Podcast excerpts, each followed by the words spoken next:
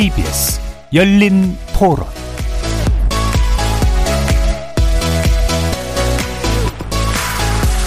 안녕하십니까. KBS 열린 토론 정준희입니다.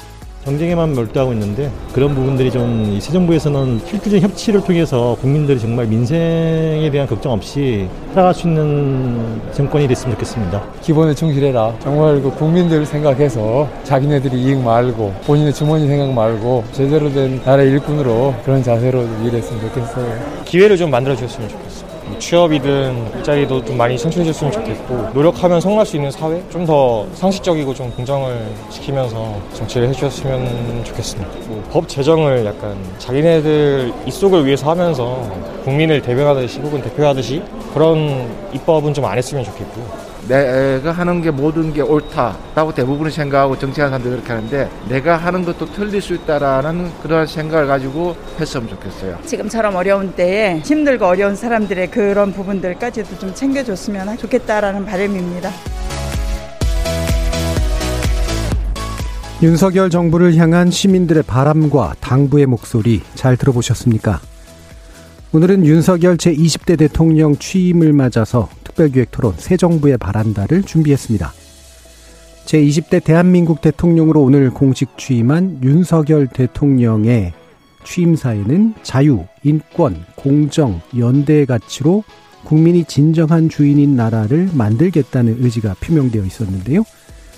대내외적으로 마주하고 있는 현안의 크기가 만만치 않아서 새 정부의 국정 운영은 시작부터 여러 난관에 부딪혀 있습니다. 불안한 세계 정세와 국제 정세 속에서 치솟는 물가를 다스리면서 경제를 운용해야 할 뿐더러 코로나19로 심화된 소득 양극화, 자산 불평, 불평등을 완화시켜야 하고 최근 북한에 잇따른 무력 시위로 긴장감이 고조된 한반도 정세 관리에도 나서야 하죠. 또 정권 교체 핵심 동인이 됐다는 평가를 받는 부동산 문제 해결 역시 빼놓을 수 없는 과제입니다. 경제부총리 대행체제로 출범될 불안정한 내각도 안정시켜야 하는데요. 또 역대 가장 근소한 표 차이로 당선되어서 역대 가장 낮은 지지율로 출범했고 여소야대 큰 격차도 극복해야 하는 윤석열 정부로서는 통합의 정치를 말이 아니라 현실로 구현하지 않으면 안 될 조건에 있습니다. 오늘 KBS 열린 토론에서는 윤석열 정부 취임으로 막을 올린 용산시대의 의미 그리고 대내외 과제를 짚어보는 시간 갖도록 하겠습니다. KBS 열린 토론은 여러분이 주인공입니다. 문자로 참여하실 분은 9730으로 의견 남겨주십시오. 단문은 50원, 장문은 100원의 정보 용료가 붙습니다. KBS 모바일 콩 그리고 유튜브를 통해서도 무료로 참여하실 수 있고요. 이제 콩을 통해서는 보이는 라디오로도 만나실 수 있습니다.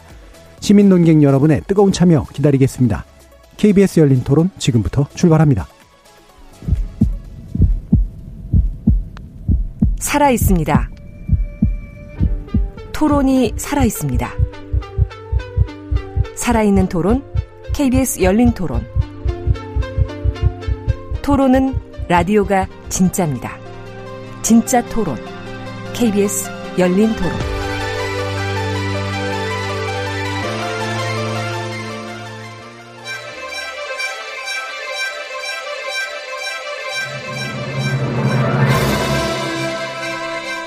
윤석열 제20대 대통령 취임 특별기획 토론 새 정부에 바란다 함께 해 주실 두 분의 논객 소개하겠습니다.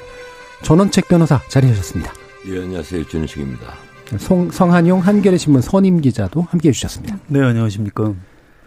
자, 오늘 11시에 취임식이 있었습니다. 어, 제20대 대통령으로 취임했는데요. 어, 오늘 뭐 여러 가지 분석들이 나오고 있습니다만, 기본적으로 소통 문제를 굉장히 강조했다라고 또 지적을 하기도 하는데, 이런 부분을 포함해서 전반적으로 취임사 어떻게 보셨는지, 또 그리고 취임식 어떻게 보셨는지 한번 말씀을 들어보도록 할까요? 전원책 변호사님부터 말씀 주시죠. 글쎄요. 예, 뭐늘 그 기대는 크고 또 이제 그러니까 우리나라가 대통령제를 아마 하면서부터 그랬을 겁니다. 그, 제 어릴 때부터, 예, 뭐 기억에 남다 하면 전두환 대통령 취임식부터 이제 기억에 예, 예. 그 이제 크게 남는데 음. 박 대통령은 음. 워낙 장기 집권을 예. 하셨으니까. 그런데 늘 그 기대는 크고 이 가면 갈수록 이제 실망을 하는 예. 그런 과정을 거쳐왔단 말이에요. 아마 이번에도 뭐 100점을 주는 분이 있고 그 0점을 0점에서 시작하는 분이 있을 겁니다. 예, 예. 그런데 어느 것이 좋을지는 모르겠어요. 예, 어떻든 그 이번 선거가 이번 대선이 워낙 그 편 편이 쫙 갈린 예. 그런 선거지 않았습니까? 그래서 아직도 이 상실감, 분노, 이 그렇죠. 패자 입장에서는 그게 가시지 않고 있고 이긴 쪽에서는 또 어.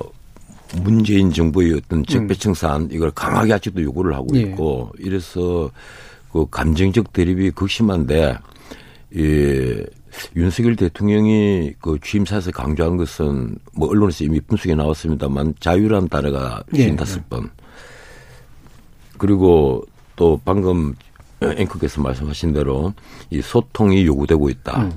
뭐 이건 뭐 다들 알고 있고 또 당연한 문제인데 저는 그 생각을 했어요. 오늘 취임식을 보면서 이 자유를 계속 강조하고 그 뉴스가 어제 나올 때부터 아, 이존 F 케리 대통령이 그 취임식 을 했을 때 예. 그 명칭이 자유의 축제였습니다. 예, 예. 자유의 축제라는 명칭으로 이 자유를 전 세계에 확산하는 걸 이제 그 주장을 하신 분인데 이게 문재인 정부에서 그 많이 위축됐던 그 이 시장 경제 음. 이걸 아마 중점적으로 좀 얘기를 하고 싶었던 모양이에요. 예. 그리고 또 검찰에서 오래 있었으니까 어떤 개인의 자유 이 문제에 있어서는 본인이 전공 분야란 말이에요. 이 부분을 또 강조를 하고 싶었고 이 나름대로 과거 문재인 정부가 평등을 강조를 평등과 분배를 강조했다면 이 윤석열 정부에서 취임사에서 자유를 그렇게 강조함으로써 어느 정도 그 예, 좀 평준화시킨 그런 효과는 있지 않을까 예, 이런. 느낌을 받았습니다. 그런데 음. 저는 개인적으로 늘 0점에서 시작해서 점수를 쌓아가고 싶어요. 아, 예. 앞으로 좀 두고 지켜볼 생각입니다. 예. 일단 뭐, 그 나쁘게 주려고 하는 게 아니라, 예. 기본반에서 시작해가지고 쌓아 올라가는 방식으로 좀 지켜보고 싶으시다. 라는 말씀 주셨네요.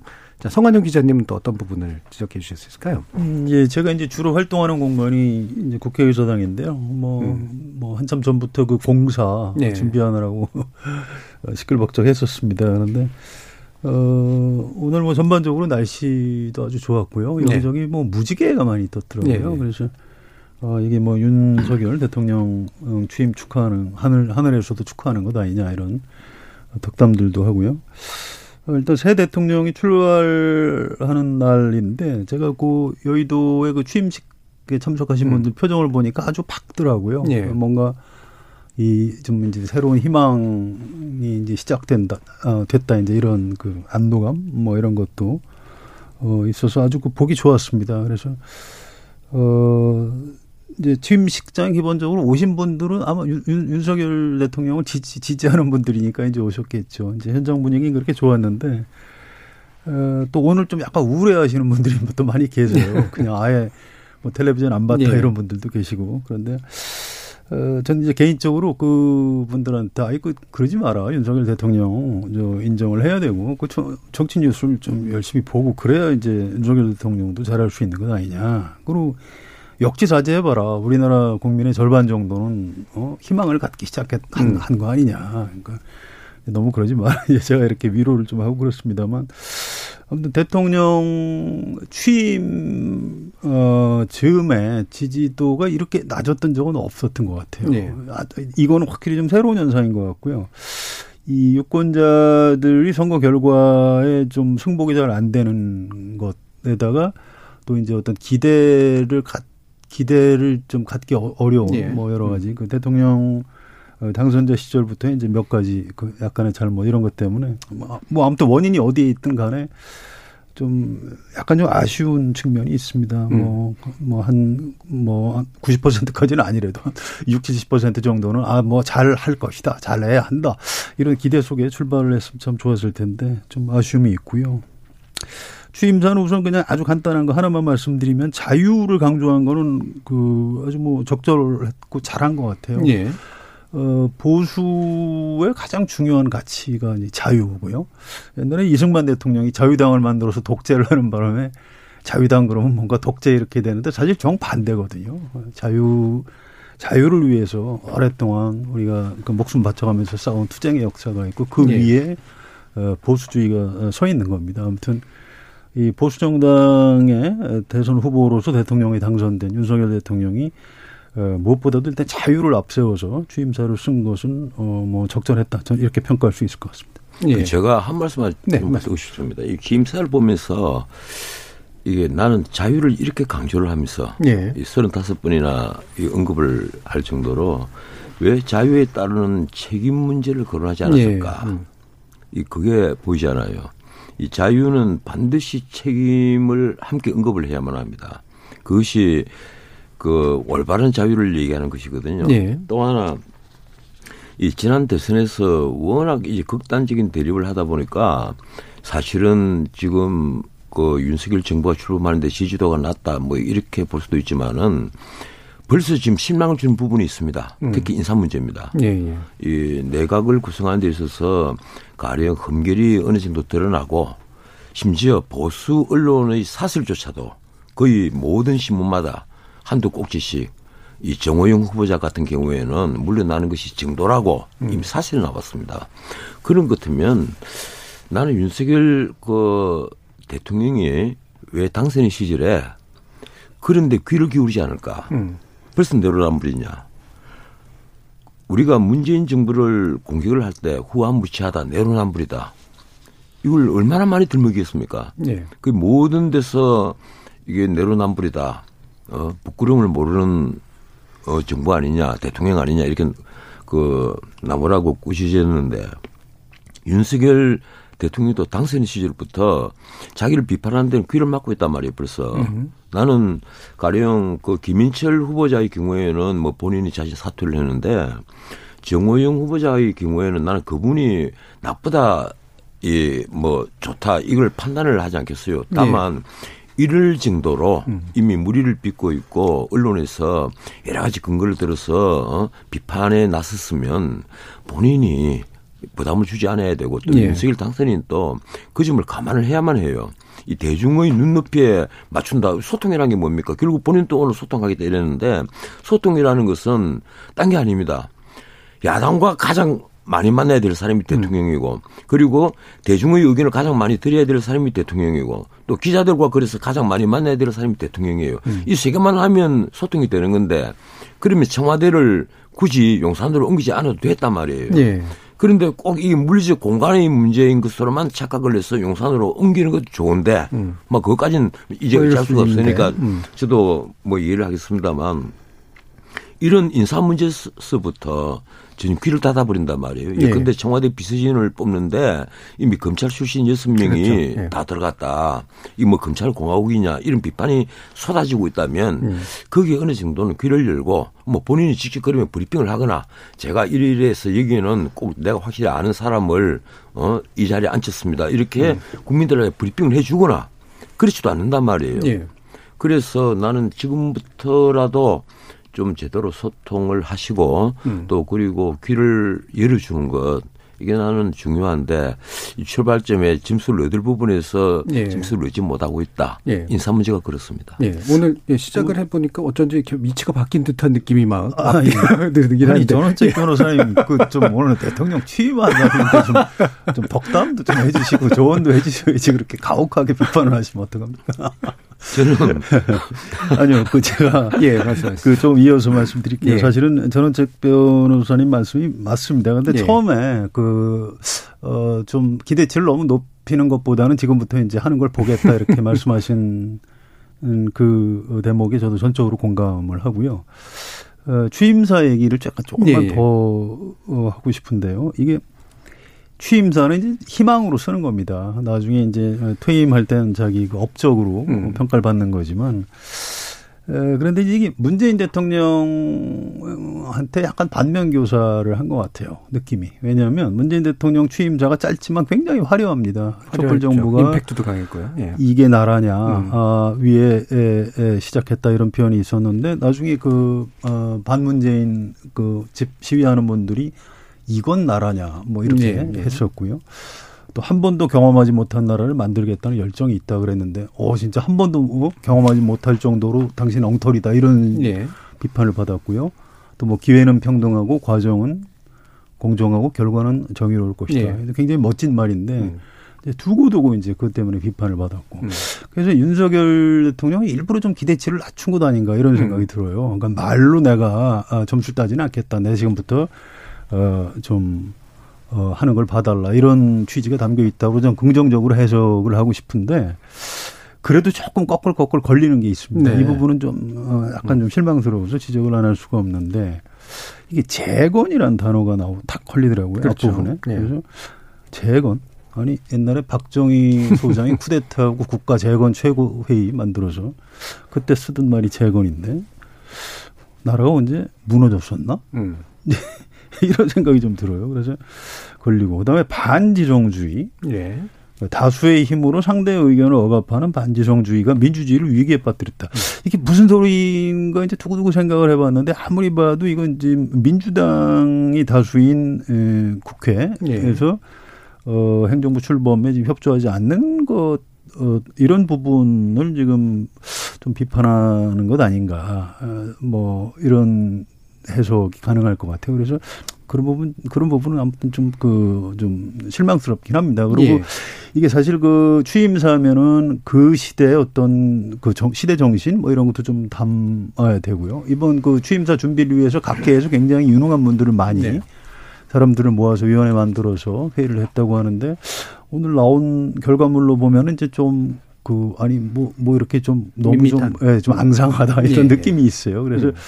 어, 저는 선의로 해석하면, 아, 일부러 조금, 음. 어, 어, 양도 줄이고, 예. 어, 좀, 어, 일부러 좀 앙상하게 만든 것 아니냐, 음. 어, 해서 이제 앞으로 어떻게 실제로 실천하고 행동하는지를 좀 지켜볼 여지는 있는 것 같습니다. 음. 이 저는 생각이 조금 다릅니다. 난 재건이라는 단어 본 단어 선택을 나 잘했다는 생각은 안 해요. 저 끝에 했으면 회복 혹은 복원이라는 예, 예, 예. 표현을 썼을 겁니다. 난 이 문재인 대통령이 전체적으로 이 정상 국가를 파괴했다고 저는 믿는 사람이에요. 그런데 그래서 나 정상 국가로의 복원이 필요하다. 뭔가 하면 이렇습니다. 예, 근데 민주당이 지금 이 지난 총선에서 끝났을 때 180석을 얻었습니다. 지금은 뭐 172석인가 169석인가 모르겠습니다만 180석을 얻었는데 이 절대 다수예요. 그리고 또 좌파까지 다 포함하면 사실 한 190석이 됩니다. 이 자신에게 동조하는 정의당까지 포함을 하면 말이죠. 뭐 정의당에서 들으면 오해를 하실지 모르겠는데 네.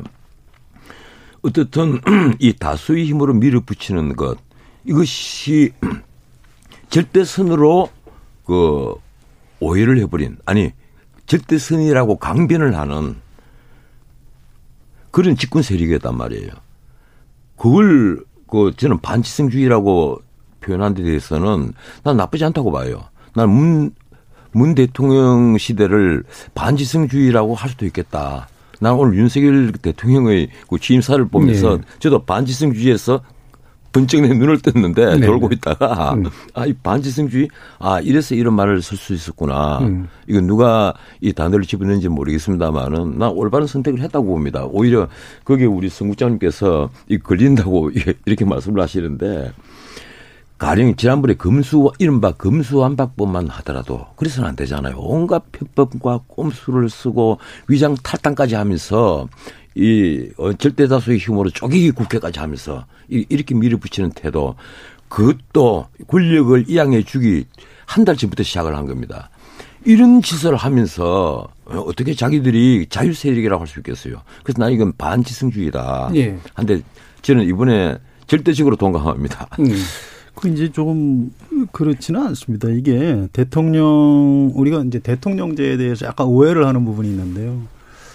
에, 과거에 이제 역대 대통령들이 항상 국회 다수 세력의 총재를 겸하고 있었기 때문에 대통령제가 이제 그 승자 독식, 대통령제에서 이기는 사람이 이제 그뭐 어, 대한민국의 원수, 어, 국가의 원수로서 이제 모든 권한을 행사하는데 우리가 좀 익숙해져 있어서 그런데 사실은 대통령제는 어뭐 미국의 경우 보면 알, 알- 쉽게 알 수 있듯이 의회하고 대통령하고 그 권력기관 두 개를 이 병립시켜서 이제 네. 두 기관이 협조도 하고 견제해가면서 끌고 나가는 게 대통령제입니다. 그런데 우리가 이제 여소야대 그럼 뭔가 좀 그 굉장히 좀 뭔가 비효율적인 걸로 생각하는데 음. 그렇지는 않습니다. 그리고 어쨌든 지금 어 민주당이 다수인 국회에 여러 가지 권한을 가지고 있어요. 또 어, 새로 어, 국가 원수이자 행정 어, 행정부의 수반으로 선출된 그 윤석열 대통령하고 이제 두 개의 권력 기관이 지금 존재하는 겁니다. 그래서 이거는 이제 절차적인 문제는 많이 있어요. 민주당이 뭐 꼼수하고 뭐 그건 굉장히 잘못된 겁니다. 그리고 5년 동안 가만히 있다가 그걸 왜 마지막에 하는지 저도 그 도저히 이해를 못 하겠는데 어쨌든 의회에서 입법권을 가진 그, 어, 어, 국회 또 민주, 민주당의 그 권한의 인정을 해야 되는 겁니다. 그런데 이거를 그 검수한 박 저는 못할 줄 알았어요. 근데 그걸 한다고 하니까 갑자기 한동훈 법무부 장관 후보자를 임명을 하고 그러니까 오히려 더 민주당 쪽에서 무리하게 밀어붙이던 분들이 역으로 또 명분이 예. 저또 생겨 버렸고 또 그다음에 또 여야 원내대표가 합의하고 의총에서 추인까지 했는데 그걸 또 다시 이제 뒤집고, 뒤집고. 뭐 이제 뭐 뭐가 막 엉망진창이 돼 버렸어요. 그래서 뭐 어느 어느 한쪽이 좀 잘했다 잘못했다라고 얘기할 수는 없는데 다 좋습니다. 그런데 이 반지성주의라는 단어를 그 쓸, 쓸 만큼 이를테면 문재인 대통령과 민주당이 어, 그렇게 나쁜 집단일까요? 저 그렇게 생각하지는 않아요. 그러니까 이거는 옛날에 역사적으로 무슨 뭐 나치의 뭐 파쇼 뭐 어, 이런 그러니까 선거로 집권을 네. 했지만 아, 진짜 막 대량 학살을 했다든가 이런 정도에다가 어, 딱지를 붙일 때 아 저건 그 어, 반지정주의 뭐 이 정도를 붙이는 겁니다. 그래서 이거 이거는 어, 좀 다수의 힘으로 상대 의견을 억압한다. 억압하면 안 되지만 다수의 의, 다수의 의견대로 가는 게 다수결의 원칙이 민주주의 기본 원리인 거예요. 이게 절차적인 거에 대해서는 어, 지적을 할 수 있는 거지만 어 민주주의를 위기에 빠뜨리고 민주주의, 민주주의에 대한 믿음을 해치고 있다. 민주당이 반지성주의다. 아니 굳이 이제 해석을 그렇게 예. 한다면 좀, 예. 좀 무리한 것 아닌가? 뭐 예. 이런 정도만 지적을. 이제 반지성주의는 재정공 분야에서는 또 약간 다른 맥락에서 써서 이른바 가짜 뉴스라든가 확증 편향에 의해서 유도되는 집단적 심리 뭐 이런 게 이제 지성적 판단을 하지 못하는 상황 뭐 이런 그러니까 그렇게 일반론적으로 네. 그런 의미로 쓴 거라면 저도 동의할 수 있습니다. 예, 이건 예. 왜냐하면 확증 편향은 지금 어느 어느 집 그 어느 한 편이 아니고 양쪽 다좀 그렇죠. 그런 문제가 좀 있거든요. 예. 근데 약간 생뚱맞은 느낌 들었어요. 그 의미라면 어디에 맞는 걸까? 근데 이런 생각이 좀 들어서 예 알겠습니다. 자 이 내용 가지고 이제 좀 생각보다 좀 오래 갔는데 뭐 섞어서 얘기가 이미 나온 것 같습니다. 그래서 일단은 이제 전원측 변호사님은 소통을 강조했지만 그리고 소통을 해야 되는데 스스로가 불통의 모습을 처음부터 보이지 않았냐 라면서 내각 인선 문제를 기본적으로 좀 지적을 해 주셨어요. 그럼 이 내각 문제를 좀 얘기해 봤으면 좋겠는데 내각 인선이 전반적으로 좀 문제가 있었다고 보시는지 아니면 그중에 문제 있는 인사를 처리하는 방법에서 문제가 있다고 보시는지 어떤 어떤 생각이세요? 예, 그러세요. 이게 저는 대통령제에 있어서 그 이게 조각을 할때 예. 우리 대통령제 역사를 보면 우선 가장 큰 문제가 있습니다. 이 요번에 다행히 그 윤석열 대통령은 직접 그 후보자들 브리핑을 하고 이러는데 과거에는 그 박근혜 대통령이 김용준 총리 후보자를 지명할 때 외에는 대통령이 직접 브리핑을 한 적이 없어요. 항상 대변인이 하거나 대변인이 늘 그 강요 후보자들을 네. 발표를 했잖아요. 그렇죠. 이 대통령제에 있어서는 청와대에 있는 수석 비서관 이런 사람들이 대통령이 참모가 아니고 그 사람들은 비서입니다. 음. 대통령의 참모는 장관들이에요. 음. 그리고 국무위원들의 권한이 엄청나고 그렇다면 대통령이 직접 이제 브리핑을 하고 대통령과 임기를 같이 하는 것이 사실은 원칙입니다. 미국 네. 대통령제가 그렇잖아요. 근데 우리는 거의 모든 신문이 이번에도 첫 총리 첫 내각 음. 이런 식으로 표현을 하더라고요. 내가 그래 네. 깜짝 놀랐어요. 둘 셋이 있다는 예, 거죠. 우리 언론도 이미 여기 길들여진 것인가. 예, 예. 의뢰이 뭐 1년 2년마다 장관이 바뀌는 것에 익숙해진 것인가 이런 생각을 하는데 음. 이 저는 장관한 사람들에게도 뭐 몇 차례 얘기를 들어봤습니다만 장관 임명돼서 자리에 앉으면 아무리 자기가 그 분야에 있어서 익숙한 분야를 하더라도 예 6개월 동안 업무 파악 기간이 필요합니다. 음. 그리고 업무에 좀 익숙해지고 한 일 좀 하려면 또 퇴임을 해야 돼요. 네. 특히 이게 한때 뭐 농수산부, 농림부 이런 명칭으로 불려진 이게 농업 분야 음. 이 장관들은 거의 평균 수명이 1년이 안 됩니다. 네네. 이러니까 나 이번에 윤석열 대통령이 장관을 임명을 할 때 우선 자기와 그 임기를 함께하는 음. 예, 그것을 천명을 하고 그런 의미에서 좀 장관을 발탁을 다 좀 했으면 좋았지 않았을까 하는 네. 생각을 하고 이 두 번째 이 장관 임명은 사실은 대통령의 그 고유 권한인데 우리 헌법에는 어떻게 되어 있는가 하면 이. 총리가 국회의 동의를 받아서 임명된 총리가 제청을 하도록 되어 있단 네. 말이에요. 이 사실은 대통령 그 제청에 그 무게가 있는 겁니다. 그런데 또 어떻게 보면 대통령이 다 직접 임명하잖아요. 직접 다 뽑고 임명을 한단 말이에요. 그래 이 괴리를 어떻게 해결을 해야 될 건가? 나는 윤석열 대통령이 장관 후보자들을 발표를 할 때 그 점에 있어서 조금 설명을 해 네. 줄 필요가 있었다. 왜 그런가 하면 이분은 법률가잖아요. 네. 물론 문재인 대통령도 법률가이지만 법률가니까 좀 설명이 필요했었다. 이런 생각을 하고 무엇보다도 이번 장관 인선에 가장 실망을 한 것이 너무 인재풀 폭이 좁았다. 음. 이 경제팀은 관료 교수 중심이고 되게 관료 중심이고 그렇죠. 실물 경제를 아는 분이 보이잖아요. 그리고 나머지 분들은 전부 다 자신이 알고 있는 사람 그 틀에 딱 가치가 있었다. 그리고 외부에서 어떤 들어오는 인재 공급이 보이지 않았다. 음. 특히 청와대 참모, 청와대 비서들은 더 말할 것도 없습니다. 네, 검찰 뭐. 본인이 아주 잘 아는 사람들만 이 골랐으니까. 근데 이것도 뭐 하나의 인선 방법입니다. 예, 근데 이 지미 카르 대통령이 그 조지아 마피아들 데리고 들어가고 그리고 레이건 대통령이 로스앤젤레스 마피아들 데리고 들어갔지 않습니까? 음.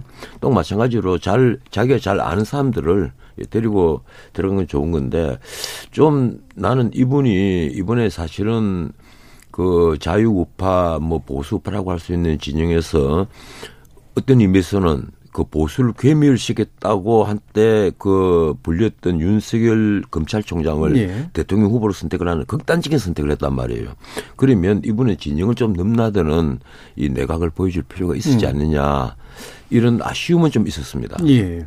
어, 이게 참 두 가지 요소가 지금 얘기가 됐는데 일단 뭐 이게 사실 총리의 제청에 의해서 임명하는 방식이 약간 내각제적 요소가 헌법 안에 포함돼 있는데 그거를 내각제적 요소로 풀 거냐 아니면 대통령제적 요소로 아예 풀 거냐라고 하는 데서 말은 일단 책임 총리를 얘기했었기 때문에 약간 내각제적으로 풀 것 같았는데 실제로는 또 직접 발표하고 인선도 자기 위주의 인선이었다. 이렇게 또 보이기도 해요. 원칙적으로 하면 한덕수 총리가 예. 먼저 국회에서 인준을 받고 그분이 제청을 전부 다 하고 그리고 예, 사실은 이 국무위원들 을 발표를 하는 게 원칙이죠. 예. 음. 그 부분이 이제 꼬였죠. 예, 그게 예. 이제 이번에만 꼬인 게 아니고 그 전에 5년 전에도 어, 꼬였고요. 그 훨씬 전에 1997년 12월에 당선된 김대중 대통령도 장상준. 예, 예. 아니요 김종필 예, 예, 예. 예, DJP 연대 한다고 온 국민이 아, 총리는 김종필인가 보다 이렇게 네. 다 알고 있었는데 한나라당이 6개월 동안 안 네. 해줬거든요. 예, 6개월 안 해줬죠. 그새 장관들을 김영삼 정부 마지막 보건 총리가 제청을 해줬어요. 그래서 아니 이건 좀 너, 너무 너무한다. 저, 저 한나라당 그 너무 심한 거 아니냐 그런데 그 이제 그그 이제 그 죄값을 5년 뒤에 대선에서 또 지는 걸로 치르게 되더라고요. 근데 예. 아무튼 이거는 그 우리 그 약간 그 헌법 상 절차가 약간 문제가 있습니다. 음. 그래서 이거를 좀 나중에 개헌을 하게 되면 손질을 하기는 해야 돼요. 음. 그래서 좀 좀 서둘러서 어. 뭐 이를테면 국무 국무총리를 뭐 좀 당선자 때 임명을 할 수 있게 하고 그 사람이 제청을 할 수 있게 한다든가 이런 식으로 좀 손질을 할 필요가 있다고 네. 생각하고요. 이번에 그 김부겸 총리가 어그 일곱 명 장관들을 제청을 해줬는데 아니 제청이라는 게 취지가 같이 일할 사람 의사를 반영하는 예, 건데. 그 사람들을 제청을 해야 되는 건데 아니 지금 12일 날 물러나는 총리가 제청해 준다는 어 이런 모양새 참 어떻게든 좀 손질을 어, 해야 될 것 같습니다. 이 절차 문제는 좀 그렇고요. 내용 문제는 사실 어, 짧게 말씀드리면 전 변호사님, 전 변호사님 의견하고 저도 거의 비슷합니다. 예. 어, 여성, 그러니까 능력에 따라 인선했다. 우리나라 여성들이 그러면 그렇게 유능한 여성이 없다는 없다는 얘기인지. 아니 근데요 실제 그 관료들 다 아시지 않습니까? 이게 뭐 기지부를 포함해서 그 정부 부처에 들어가 보면 세교관급 이상 위에 그리고 국장 국실장급 차관 차관보급 중에 여성이 보이지 않아요. 네. 이미 그 있는 구조적인 문제가 예. 있어서. 그러니까 예. 이제 그렇게 되면 계속 그렇죠. 50대, 60대 저 남성. 어, 어, 서울에서 좋은 대학 나온 남자 마초 국가가 되는 겁니다. 그게. 그럼 어떻게 합니까? 외부에서 뭐 여성을 꼭 강제로 뽑아야 됩니까? 발탁을 해야죠. 저는 기회를 지금부터 줘야 10년 뒤, 20년 뒤에 여성들이 좀 그 저 저 굉장히 일할 수 있는 자리에 많이 갈 수 있는 거고요. 지금도 안 쳐져서 그렇지 윤석열 대통령이 잘 몰라요. 행정부에 아는 사람이 없으니까. 예. 지금 관료들을 쓸 수밖에 없는 거죠. 음. 뭐, 뭐, 사람을 모르는 사람 평가할 때 그 사람의 그, 그, 무, 무슨 일 했지? 예. 경력, 커리어. 음. 학교는 어디 나왔지? 뭐 아무래도 그런 걸 보는 거 아닙니까? 예. 이제 그걸로 하다 보면 뭐 서열주의가 될 수밖에 없는 거예요. 아까 전 변호사님 말씀하셨듯이 관료들은 장점, 장점이 있지요. 그렇지만 그, 시, 그 시 키는 거를 잘하는 분들이 하면 다 잘 되는 것 같지만 결국 나중에 보면 되는 것도 없어요. 음. 역시 방향 제시를 하고 좀 속도를 좀 붙이고 이거는 대통령하고 정치인들이 해야 될 몫입니다. 그래서 굉장히 좀 그 너무 관료 위주로 됐다는 부분이 아주 불만이고 여성 아니 차관 인사를 했는데 한 명도 없어요 여성이. 세상에 이런 이런 인사가 어디 있습니까? 예, 우리나라 여성이 이렇게 이렇게 무능해 무능한 집단이에요? 제가 이건 말이 안 되는 겁니다. 예, 제가 아까 드린 말씀은 그게 궁금해서 제가 예. 어제 그 사실은 그 모 장관 출신 분에게 산업부 장관 마신 분에게 내 전화를 해서 야 이게 어떻게 됐어요? 그 이러냐 내 생각은 어떠냐 이랬더니만 하는 말이 자기도 이 그 여성을 좀 발탁을 하고 싶은데 음. 여성이 없다는 거예요. 보이지 네. 않는다는 거예요. 그런데 아마 이 사법 시험 같은 경우는 이제 여성 진출자들이 굉장히 많거든요. 네. 근데 행정고시에 여성들이 많이 안 가는 것 같아요. 저는 그 조사를 안 해봤는데. 지금 사무관급 정도는 좀 되는데. 아니요. 예. 변호사님. 이게 옛날에 예. TK들이 그 우리나라 주요 권력을 다 잡았을 때도 항상 그런 논리였습니다. 각 분야별로 가장 뛰어난 사람을 발탁하면 TK예요.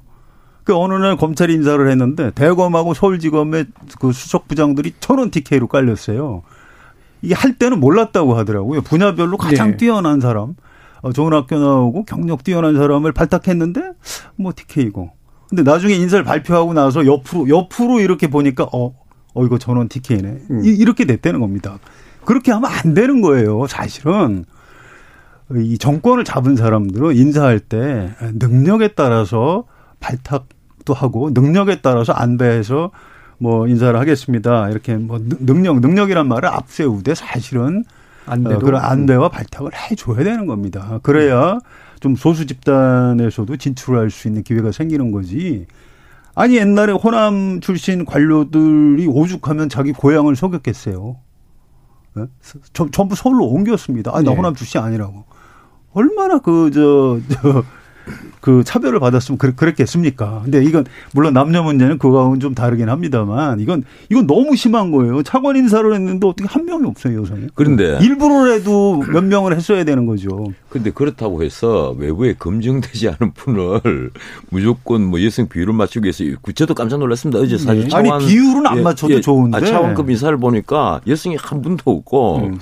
이렇게 왜 이렇게 여성 고위직이 없었나 하는 생각을 했는데 사실은 네. 차관은 굉장히 중요한 자리거든요. 그런데 제가 보니까 실제 그 뭐 기재부를 비롯해서 저쪽에 그 해양수산부까지 이 중간급 이상의 여성이 참 드무답니다. 아니 근데요 정말 드무답니다. 면 변호사님 그 부분은 그 그렇게 자꾸 강조하시면 문제가 풀리지가 않는 겁니다. 아, 그럼 어떻게 합니까? 그 사람이 아니 없는데. 발탁을 해야죠. 저는 그 인사하는 사람들의 게으름이라고 봐요. 이게 왜 없겠습니까? 네. 능력 있는 여성 그 중간에 아니 그 가는 그 저 주요 간부들을 발탁할 아니, 사람이 없다고요? 예, 행정, 아, 무슨 말씀하세요? 아니 이게 그 정치하는 정치인들과 틀려서 행정부의 그 차관급은 이 전체 그 자기 부처에 있는 관료들을 지휘 감독하는 아주 중요한 자리입니다. 업무에 정통해야 되고 또 그리고 이 관료 체계에 아주 익숙 좀 익숙해야 되는 점이 있어요. 예. 그래서 외부의 인사를 차관급으로 뭐 장관급으로 발탁하는 거는 밑에 차관들이 보좌를 해주니까 괜찮은데 차관급으로 그 외부 인사를 발탁하는 것은요 굉장히 신중을 기해야 될 필요가 있습니다. 꼭 예, 예. 필요한 부서에 꼭 필요한 사람만 영입을 하는 거지 그게 무슨 그 밑에 그 중앙급 그 중앙급 공무원들처럼 외부 수요를 함부로 할 수는 없단 말이에요. 예. 아니, 내부에도 여성들 계세요. 예. 여성 공무원들 많이 있어요. 이게 근본적 차이이긴 합니다. 이게 그 기존의 구조가 이제 능력만을 보게 되면 이제 기존의 구조가 재생산되는 경향이 있고 그래서 아니, 그 남자가 예. 유능하다는 편견에 휩싸이지 않으면 인사를 이렇게 할 수 없어요. 예. 자, 그런데 예. 편견입니다. 그거. 예, 요 부분은 이제 아 제가 마초입니까 우리 성국자님이 페미니스트입니까? 사실 뭐 둘 다 맞는 것 같습니다. 예. 예. 그러면 요거 요거를 가지고 더 많이 얘기하면은 사실 요 정부 가지고 얘기할 것들이 남아 너무 많이 남아서요. 요거 일부 마치고 예. 요것만은 좀 해주시죠. 아까 이제 검찰인 검찰 관련 인사가 어, 아무래도 비서관 쪽으로는 쭉 많이 들어갔잖아요. 이거를 한편으로는 뭐 그럴 수도 있다. 근데 좀 아쉽기도 하다라는 표현을 아까 이제 변호사님이 좀 해주셨잖아요. 근데 이게 사실은 이해는 가는데 사실은 너무 뻔하게 예상대로 간 거라서 그것도 약간 놀라운 면도 좀 있거든요. 저는 이렇게 생각을 했습니다. 어차피 그 장관 중심으로 그 앞으로 꾸려가겠다. 이걸 천명을 했으니까. 예. 이 청와대 대신에 이제 비서관들 특히 수석 비서관 들 전부 다 모두 앞으로 비서로 음. 생각하겠다. 비서의 그 영역에 머물도록 하겠다. 예, 예. 그 사람들이 정책을 주도를 하고 그 사람들이 오히려 장관에게 그 뭐 지휘를 하는 그런 과거의 어떤 폐습 같은 것을 없애도록 하겠다 음. 하는 그런 취지가 아닐까. 그렇다면 비서들은 자기가 신뢰하고 믿고 잘 알고 있는 사람들 그 사람들 중심으로 뭐 꾸리는 것도 크게 나쁘지는 않은데 그런데 외부에서 이게 검찰공화국 아니냐. 그렇죠. 네. 이런 비판이 굉장히 많이 나왔단 말이에요. 뭐 조중동 신문 음. 뭐 조중, 조중동의 사설에도 그게 나왔으니까 그렇다면 어느 정도 귀는 열고 적어도 이 그 점을 뭐 윤석열 그 대통령이 직접 그 기자들 앞에 나와서 브리핑을 하거나 음. 사실은 이러한 이러이러한 점이 있었습니다 이렇게 브리핑을 하거나 아니면 그 뭐 일부 교체를 하는 음. 그런 결단을 내리거나 했었으면 좀 보기가 좋았을 건데 예. 이 소통하겠다 소통하겠다 소통이 다른 게 아니거든요. 사실은 이 귀를 활짝 열어놓고 그리고 이 야당 비판 세력 그리고 기자들 이런 사람들과 많이 만나는 것이 네. 곧 소통입니다. 뭐 자신을 지지하는 사람들 많이 만나는 것이 어떻게 소통이겠습니까? 음, 음. 그 부분은 좀 예. 예, 지켜볼 필요는 있습니다. 그러니까 박근혜 대통령 때도 그 어, 4인방이었다가 어, 선거 과정에서 한번 돌아가시고 어, 3인방에서 음. 이제 왜 그렇게 쓰냐 하니까 이제 박근혜 대통령 주변 이해하는 분들이 아니 비서인데 음. 당연히 편한 사람 써야 예, 되는 그렇죠. 것 아니냐 그래서 어, 그런가 보다 했는데 나중에 음. 보니까 그분들이 이제 문고리 권력을 차지한 겁니다. 나중에 정치인들이 어, 그세 사람 비서의 눈치를 살피고 거기서 이제 데스크를 봐서 뭐 보고서 안, 안 네. 올리기도 하고 면담도 아예 안 잡아주면 못 만나고 이렇게 되는 겁니다. 이게 이 윤석열 어, 대통령이 조금 경험이 없어서 이렇게 짠 것 같아요 팀을 음. 이렇게 되면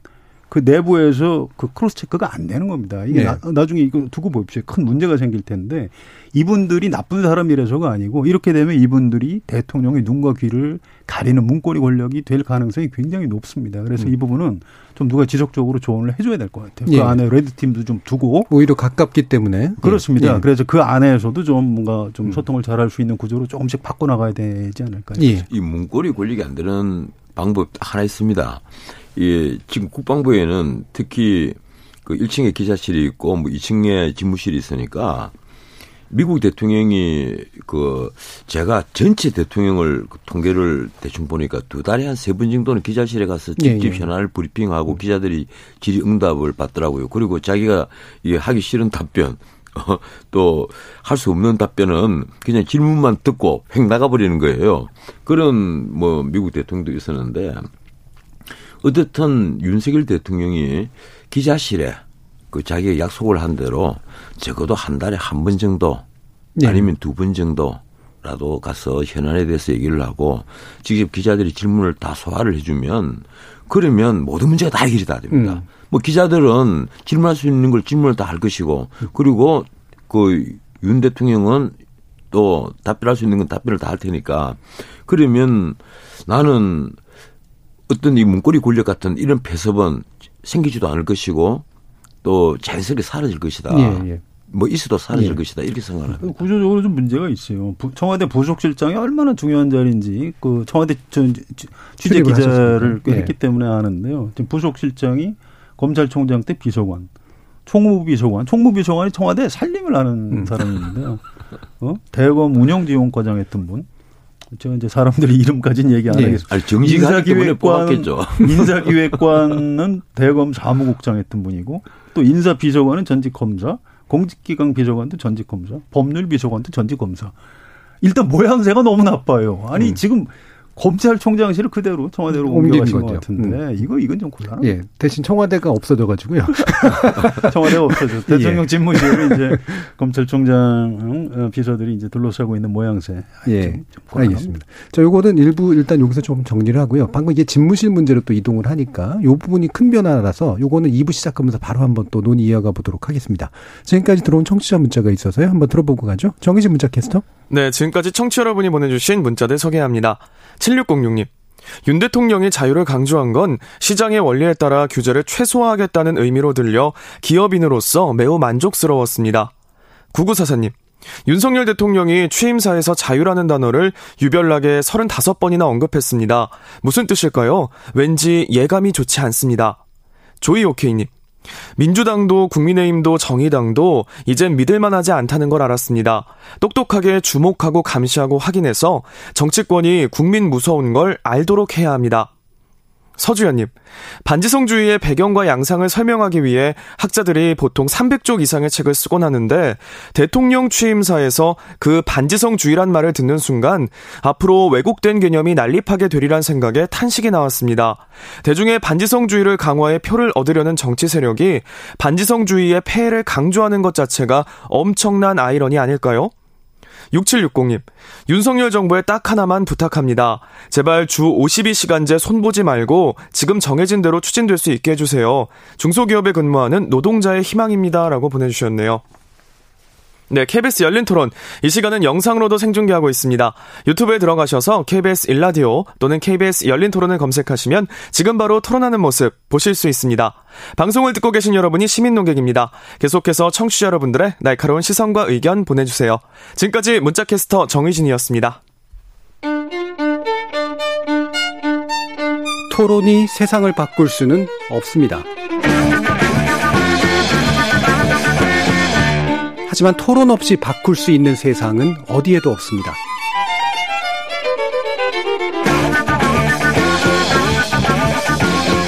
세상의 선한 변화를 갈망하는 당신. 정답이 아니라 질문의 힘을 믿는 당신. 우리 KBS 열린 토론에서 만납시다.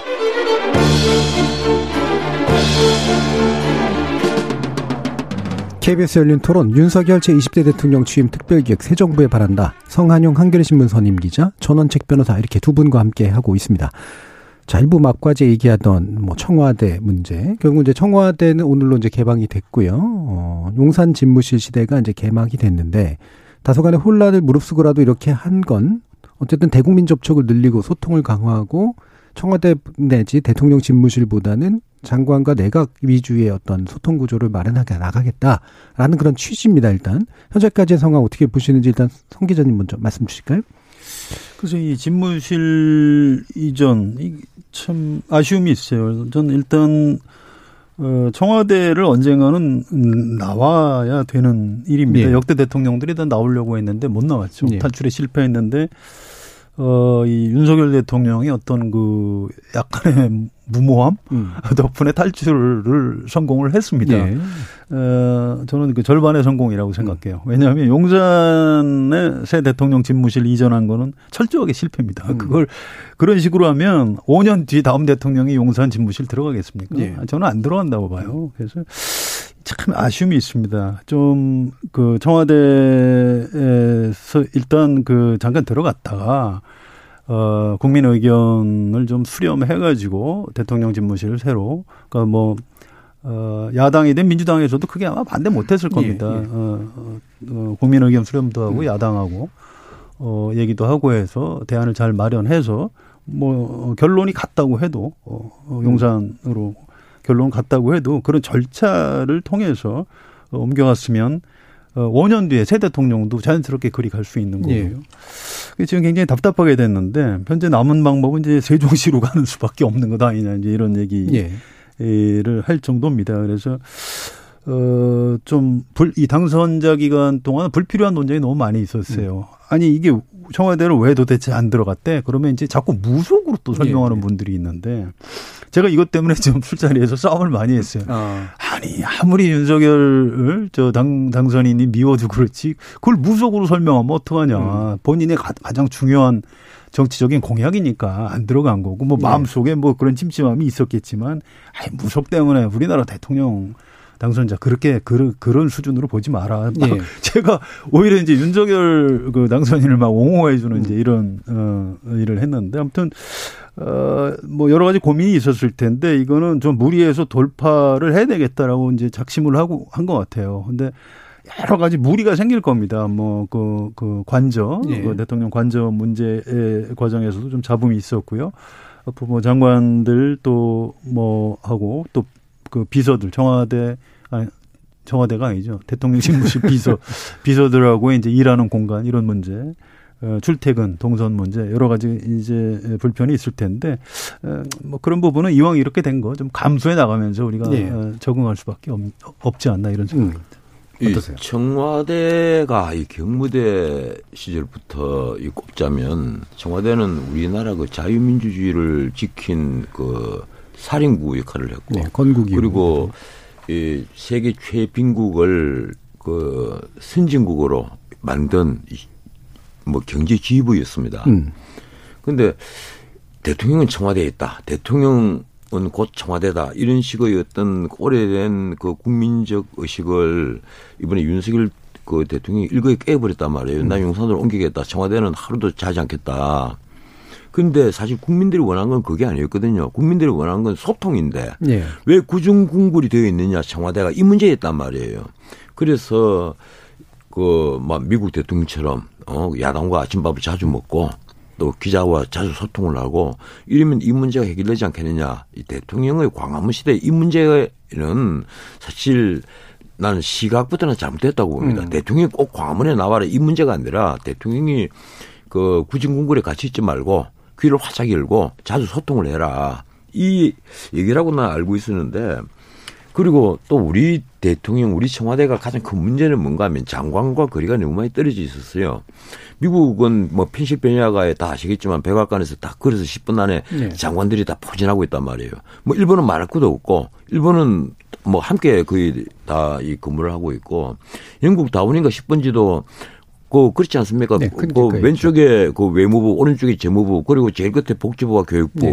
뭐 이래서 다 그래서 5분 안이거든요. 아침에 이 마이크를 들고 회의를 하는 것이 아니라 다 붙어가고 서로 서류를 건네주고 건네받으면서 그 샌드위치 먹으면서 회의를 한단 말이에요. 그게 곧 국무회의거든요.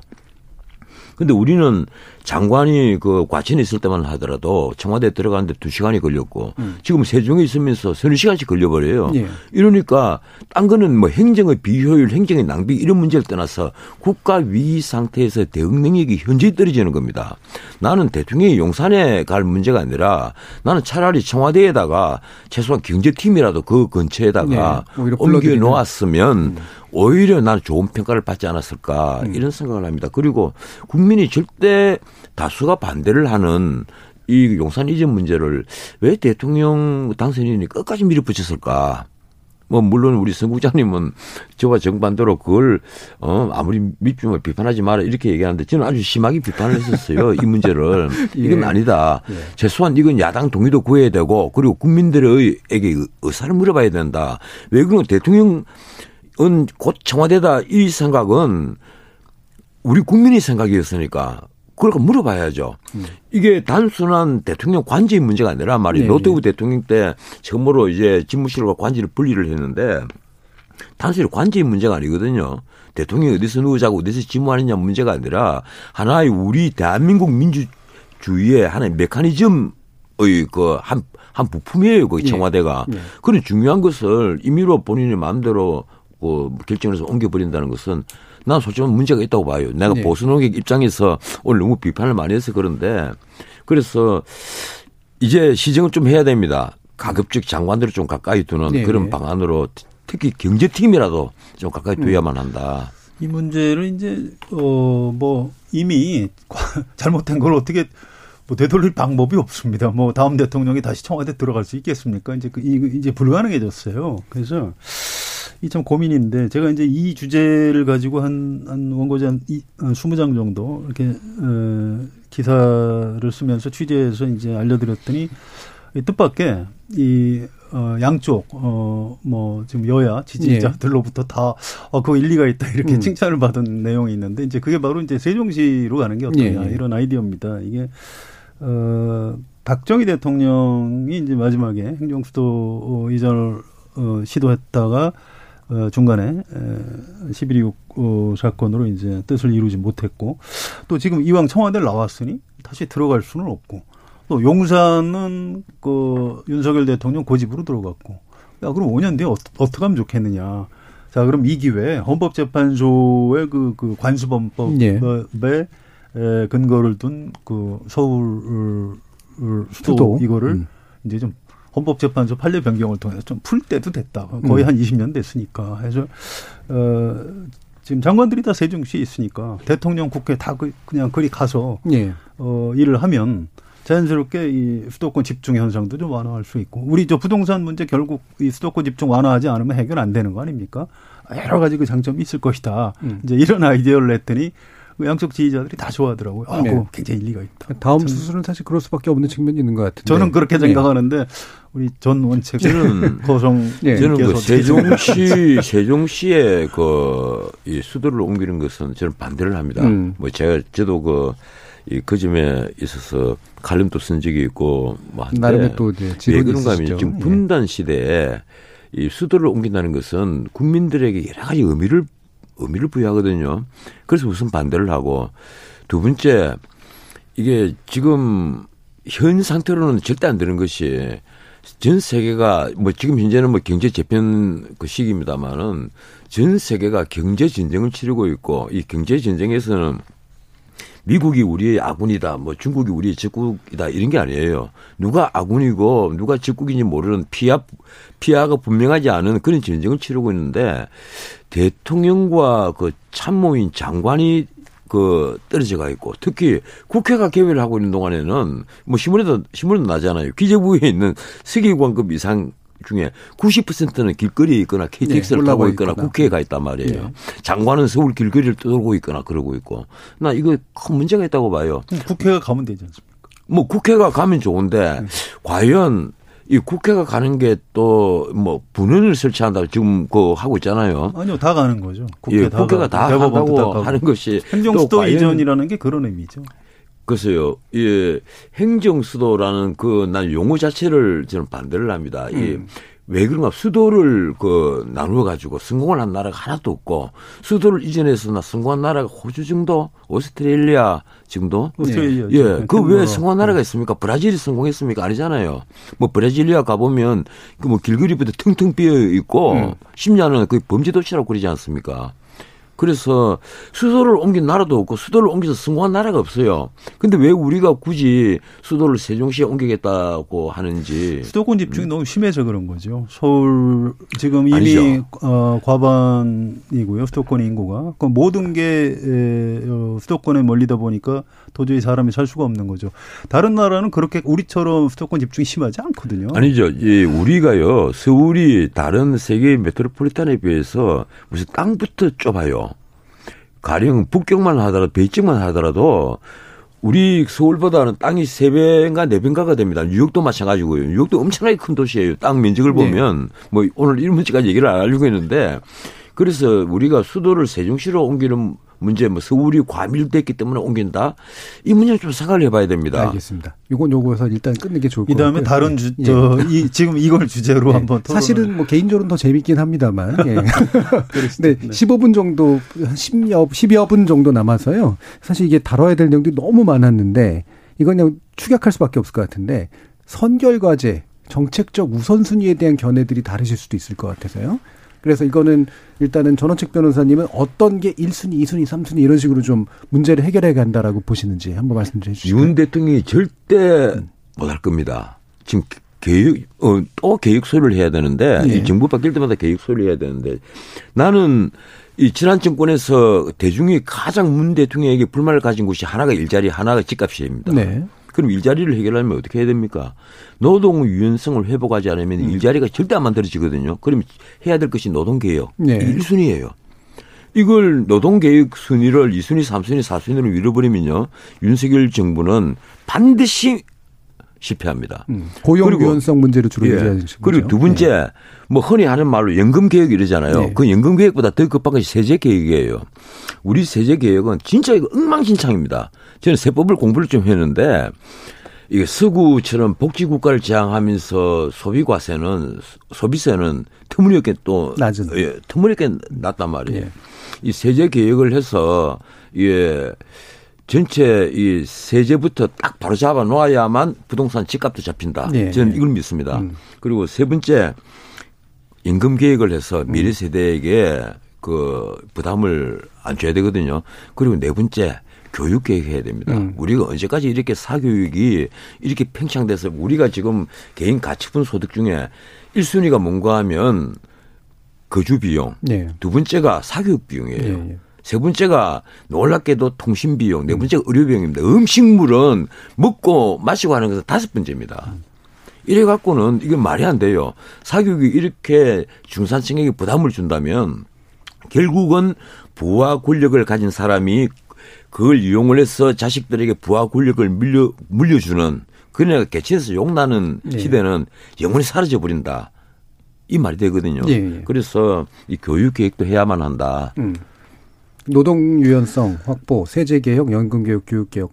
노동 유연성 확보 정도로 제외하고는 굉장히 손대기 싫어하는 과제가 되지 않을까 싶기도 한데요. 전원책 예. 변호사님 말씀하신 과제를 다 어, 어느 정도 하려면은 어, 나라를 새로 하나 세우, 세우는 게 아니요, 더 지금 이거 안 하고는요, 안 하고는 우리나라가 말고 나라는 새로 예, 우리나라가 장기적인 장, 장기적인. 선진국 예. 체제로 들어가지를 못해요. 제가 그렇죠. 예, 변호사님 근본적인 말씀을 문제죠. 반박하는 게 아니고요. 예. 동의하는 겁니다. 동의하는 건데 이런 것들을 하기 위해서 지금 그 국회 백몇 석밖에 없는 국민의힘이 여당인데 그러니까 입법, 야당과 소통을 해야죠. 입법부 협조 없이 윤석열 그 대통령이 에, 지금 막 법무부 장관 인사도 저렇게 세게 하고 또 야당 뭐 총리 없이 그냥 고한다 뭐 이런 이런 얘기를 막 먼저 얘기하고 이렇게 해서 이게 문제가 풀리겠습니까? 전 저게 안 풀린다고 보고요.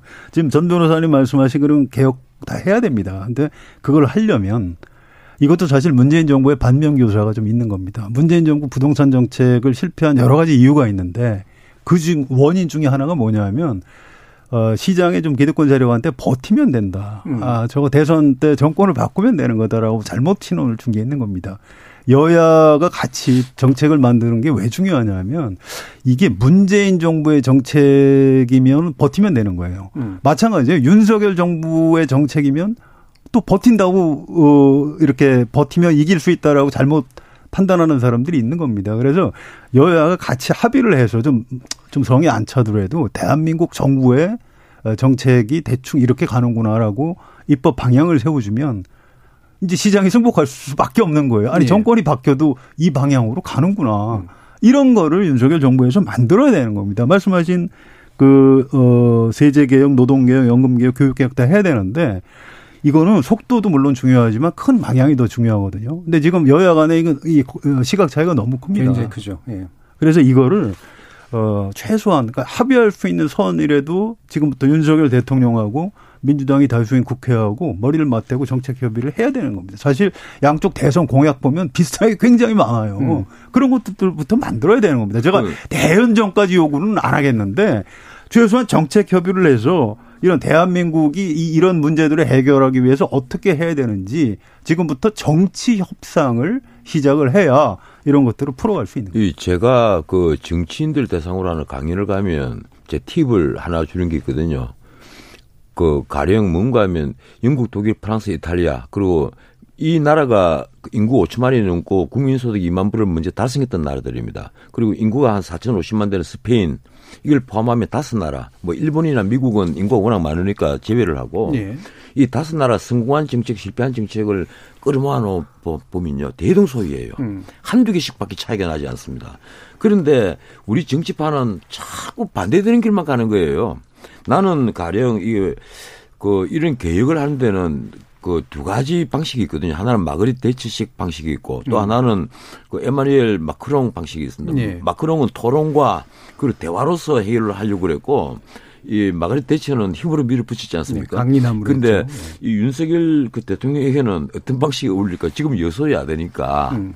역시 에마뉘엘 마크롱 방식밖에 없다. 음. 대화를 하고 토론을 하고 그리고 가령 그 city hall 그 town hall meeting 같은 네네. 예? 이런 형식의 대화를 많이 해라. 음. 많이 해서 여러 귀도 열고 그리고 아니 1년 동안에 마크롱은 500회나 노동개혁을 위해서 500회나 노조와 토론을 했습니다. 예, 예. 그런데 이 인수위가 과연 그 그런 데 있어서 외부 의견을 얼마나 많이 들어봤는지 나는 그런 흔적을 찾지는 못했습니다. 음. 그렇죠. 뭐 자신들이 모여가고 자신들이 회의하고 이것이 전부 다 그 모든 국민의 의견이다. 음. 뭐 이렇게 밀어붙인 건 아닌지. 그래서 지금이라도 난 대통령께서 좀 야당과 매일 아침에 야당과 밥을 먹어라. 음. 어, 매일 아침에 뭐예요? 뭐 야당과 밥을 먹지. 출근하자마자 뭐 샌드위치 하나 놓고 커피 놓고 이래서 그러면 야당과 대화를 하면 격이 없이 대화를 하면 아마 의사소통이 되는 게 있을 거예요. 예. 가령 노동계획 문제만 하더라도 우리 일자리를 만들기 위해서 노동 친화직 투자를 끌어와야만 하는데 음. 그러면 어떻게 하면 우리가 되겠느냐. 그 가령 민노총은 어디까지 양보할 수 있겠느냐. 이런 문제는 민노총 불러서 밥 먹으면서 얘기를 해야죠. 음. 그 지금 어, 윤석열 대통령이 이제 그 부분이 잘 현재 잘 안 되는데 네. 저는 두 가지 측면이 있는 것 같아요. 원래 에, 직업이 원래 검사 평생 검사를 했기 때문에 그걸 어, 리더십에 그런 게 아예 들어있지 않다. 음. 대화 타협을 할 줄 모른다. 이게 이제 그 A 원인이고요.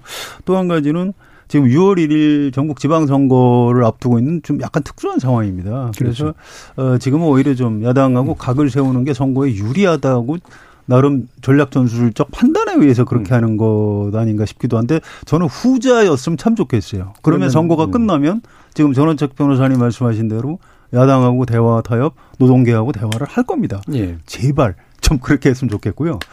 어, 그 우선 어 과제, 에, 선결 과제 중에 저는 가장 중요한 게 사실은 이 개혁과 경제 이 부분은 시간도 좀 걸리는 거고요. 또 사실 경제 성장 이거는 정부에서 할 수 있는 게 그렇게 많지 않습니다. 민간 영역이 워낙 크기 때문에 그런데 외교 안보는 대통령하고 정부에서 하는 게 거의 전부 다입니다. 그렇죠. 그게 진짜 중요한데 지금 어떻게 할지는 모르겠어요. 잘 감이 안 잡혀요. 예. 이명박 정부 때 참모들을 어, 어, 그 대통령의 참모들로 지금. 어, 실무 어, 진들을 포진을 시켜놨는데 하, 이게 이게 어떨지 이게 이게 사실 뭐뭐 지금 문재인 어, 정부 문재인 대통령에 대해서 여러 가지 뭐 비판도 많이 했습니다. 뭐 평화 프로세스는 완전히 실패했다. 근데 이제 그건 선거 때니까 뭐 그러지 않았을까 싶고요. 이게 예, 조금씩 조금씩 다 계승을 해야 되는 거거든요. 김대중 대통령 햇볕 정책이 노태우 정부에서 가져온 거이듯이 윤석열 대통령의 외교안보 정책도 사실 그 어, 여야를 떠나서 그 네. 전그 정부의 그 연장선에 있는 겁니다. 이 부분은 진짜 신중의 신중을 다해서 실수하지 네. 않아야 된다. 실수하면은 안 된다. 이게 중요한 선결 과제입니다. 예. 외교안보 조금 말씀 좀 주시죠. 저는 지금. 글쎄요. 음. 이 외교 안보에 있어서 가장 현안이 하나 있지 않습니까? 당장 이 중국 문제거든요. 예. 이 사드 뭐 추가 배치를 한다, 뭐 사드를 추가 배치를 하지 않는데 이 음. 문제를 떠나가지고 앞으로 중국과 충돌될 부분은 굉장히 많을 거예요. 네. 지금까지 문 대통령이 그 우리 쪽에서는 뭐 중국에 너무 굴신하는 것 아니냐, 굴종하는 것 아니냐, 이건 아니다. 이런 식으로 계속 비판을 해온 것의 정반대로 예. 그걸로 중국 입장에서는 이거 뭐냐, 어?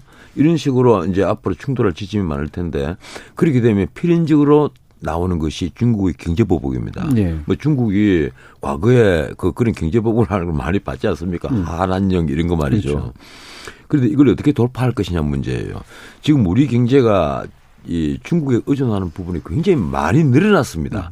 특히 부품 같은 걸 과거에는 핵심 부품을 우리가 중국에 많이 보냈는데 지금 우리 가령 자동차 산업만 하더라도 중국과 선이 딱 꺼져 버리면 당장 중국에서 가져오는 부품이 없어서 자동차 생산을 중단을 해야 되는 예. 그런 게 있단 말이에요.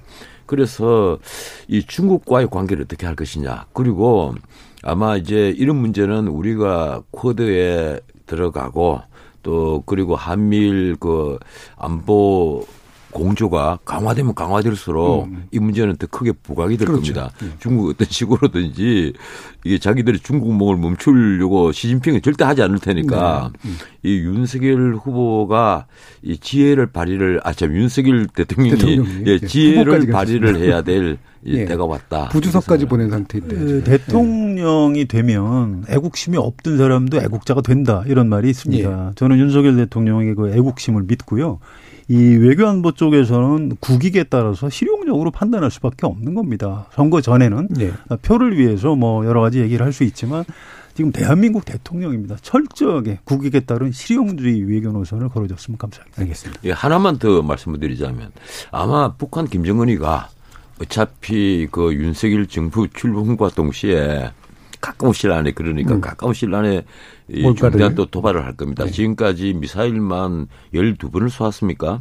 이런데 이번에는 아마 핵실험일 것이다. 이런 얘기가 많은데 지금 이번에 그 북한이 마지막으로 이제 공개한 것이 SLBM 미사일이란 말이에요. 이건 우리에게 어떤 의미에서는 굉장히 중요한 위협입니다. 네. SLBM은 우리가 패트리어 3를 아무리 많이 갖고 있다 하더라도 도저히 막을 수 없는 그런 무기거든요. 그러면 결국 우리가 이 그걸 감시하는 감시 기능과 함께 그걸 바닷속에서 격침을시키는 어떤 우리도 뭐 핵잠수함을 어, 음. 그 우리가 보유한다거나 하는 또 하나의 그 이제 음, 그 군사력 증강이 이루어져야만 하는데 과연 윤석열 정부가 이 점을 어떻게 할 것인지 예 이게 제가 예. 그 궁금하기도 하고 또 걱정되기도 하고요. 그렇습니다. 예, 그렇습니다. 예. 한 1분 정도 그러면 성 기자님 마지막 발언 해주시겠어요?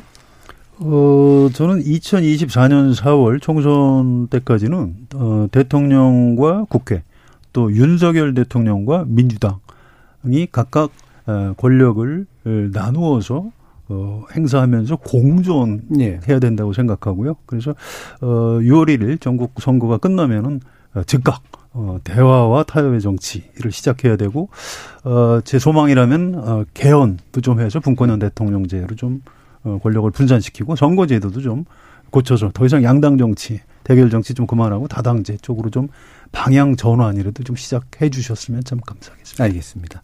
자 오늘 어, 윤석열 대통령 어, 취임을 맞아가지고 어, 두 분 모시고 어, 새 정부에 바라는 내용들 시민들의 이야기와 함께 나눠봤는데요. 어, 오늘 논의는 이것으로 모두 마무리하겠습니다. 오늘 토론 함께해 주신 두 분 전원책 변호사님 그리고 성한용 한겨레 신문 선임 기자님 모두 수고하셨습니다. 감사합니다. 예, 고맙습니다.